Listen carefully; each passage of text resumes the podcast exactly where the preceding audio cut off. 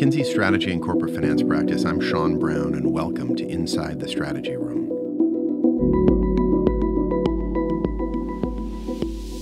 Joining us today to discuss the pros and cons of activist investors are Joe Cyriac and Sandra Oberhollenzer. Joe's a partner in our New York office and leads our work on activist investors globally. He assists clients with a wide range of corporate finance and investment issues.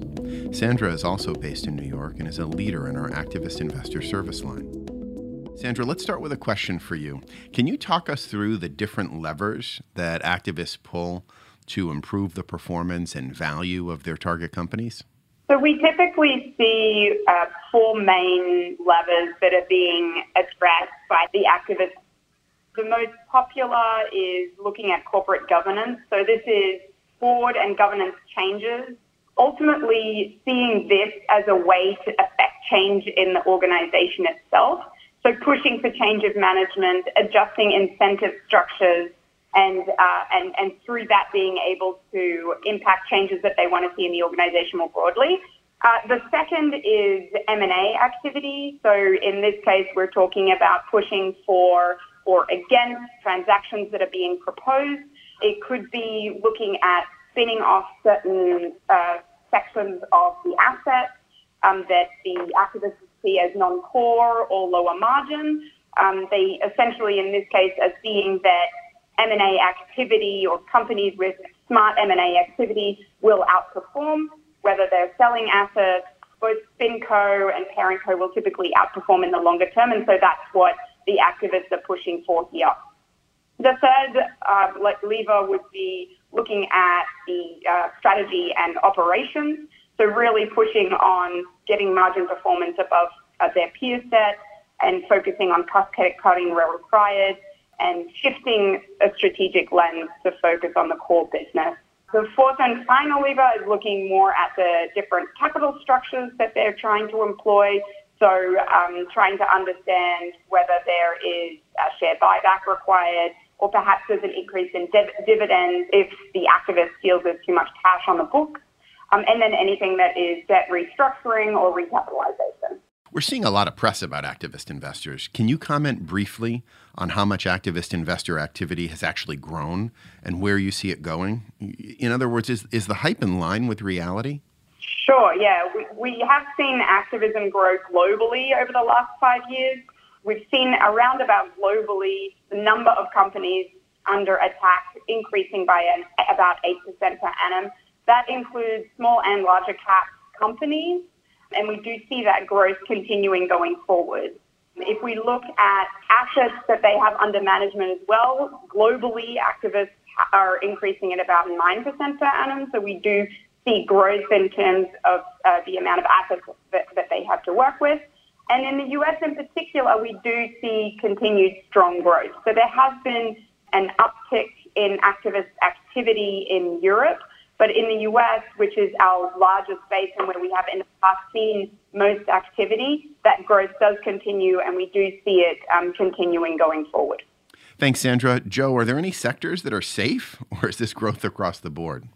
We believe that no sector is safe and that there is a fundamental question that activists ask about what is the value, value creation opportunity and so our belief and sort of the track record of the activists shows that their willingness to kind of find that opportunity, no matter what the sector, and increasingly no matter what the geography, we expect to continue into the near future.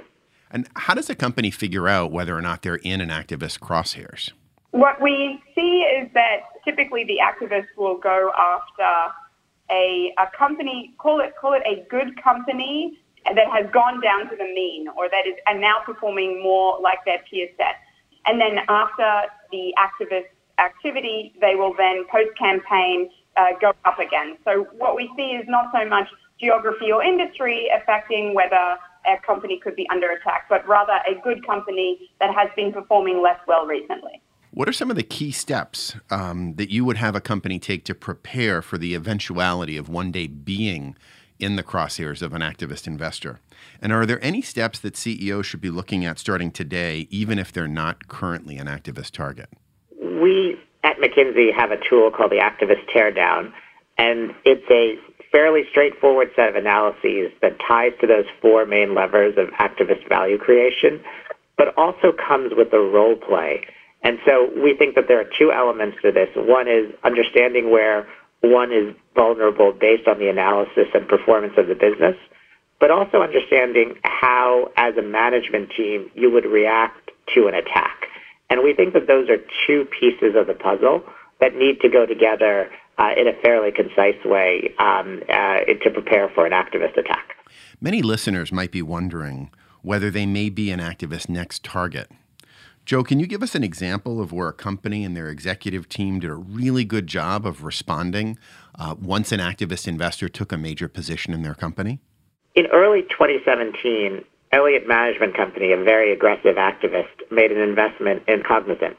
Cognizant was the IT outsourcing company led by Frank D'Souza that had been spun out from Dun & Bradstreet about 15 years prior. Elliott came to management with a set of demands, and Cognizant, if you look at sort of the public record, ended up in a very successful place.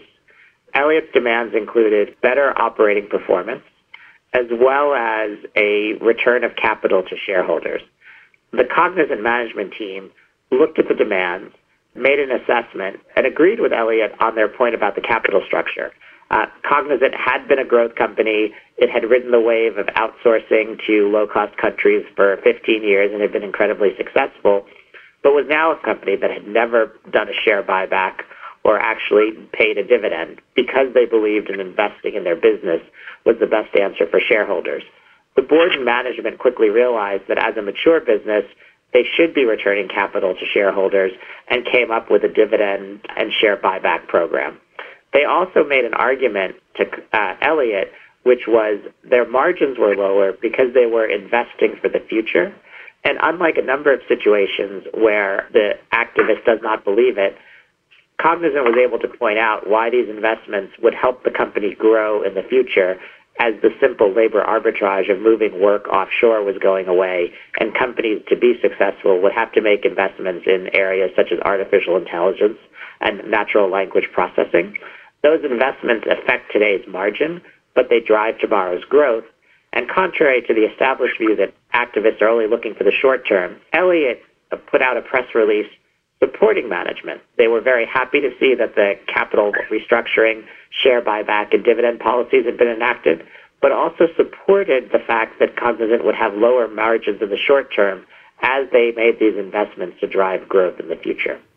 At what point does an investor in a public company become an activist? You know, how, how does the CEO and management team realize once they're dealing with an activist? Is there a formal announcement? Um, do they typically send a private note to management when they take the position um, and before they go public with their demands? Can you just take us through how this all works? So, what we typically see is that there will be some private conversations that are happening before any public proxy will occur. The private conversations are often quite transparent in terms of what the activist is interested in understanding about the business or what they're interested in changing about the business, and uh, only with a reluctance for the management to meet with the activist or a reluctance to react and discuss the thoughts that the activist has will this typically turn into a, a proxy fight or become more of a hostile situation for the for the management team. Awesome. Joe, Sandra, thank you so much for joining us today. And for everybody listening, if you'd like to see a full transcript of today's episode and links to all of our past podcasts, please visit our podcast page on McKinsey.com under the Strategy and Corporate Finance practice. If you'd like to receive updates featuring our latest practice insights, you can also sign up for email updates on our practice website or follow us on Twitter at MCK Strategy or connect with us on LinkedIn. Thanks again for joining us.